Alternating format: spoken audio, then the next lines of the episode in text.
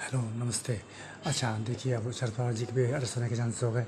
उनका भी income tax department से चला गया नोटिस उनके ऊपर भी। उनके पहले उनकी लड़की के पास गया था, सुप्रिया सुले के पास नोटिस उद्धव ठाकरे के पास आदित्य ठाकरे के पास, है ना? उनके अरेस्ट होने के चांस हैं पूरे। कम से कम छः महीने की जेल लगेगी है, उसके अलावा फाइन लगेगा उनको, है ना? ज़्यादा भी हो सकती है उससे।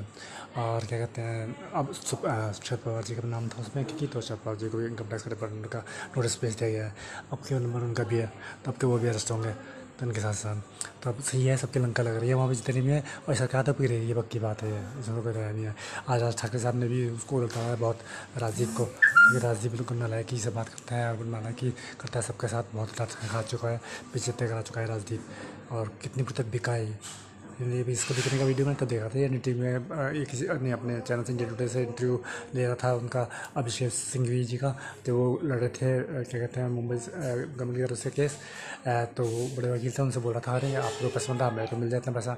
तभी इसने ओपनली बोल दिया था वहाँ पर उसके बाद से पूरी पर गया तो रहा है, जो इसका रहा है, ठीक है ना? तो राजीव सरदेसाई है, मेरे को तो कहना है कि ऐसे वक्त ऐसे वक्त राजीव सरदेसाई की भी वो जानी चाहिए इंक्वायरी इसने ईडी को करनी चाहिए इसकी इंक्वायरी क्योंकि पैसा लिया होगा संपर्क काउंसिल से अभिषेक सिंह जी से बोला उसने इंटरव्यू को करीब एक महीने पहले बोला था इसने, तब से उसके बाद ये ऐसा हो गया। तो राजीव सरदेसाई को भी ईडी का इंक्वायरी निकालो ई डी का, और इसका पता कर लो चल जाएगा कहाँ से कितना पैसा है इसका हालत फालतू ये भी अरेस्ट होगा राजीव सरदेसाई भी, ठीक है ना? चलिए, धन्यवाद।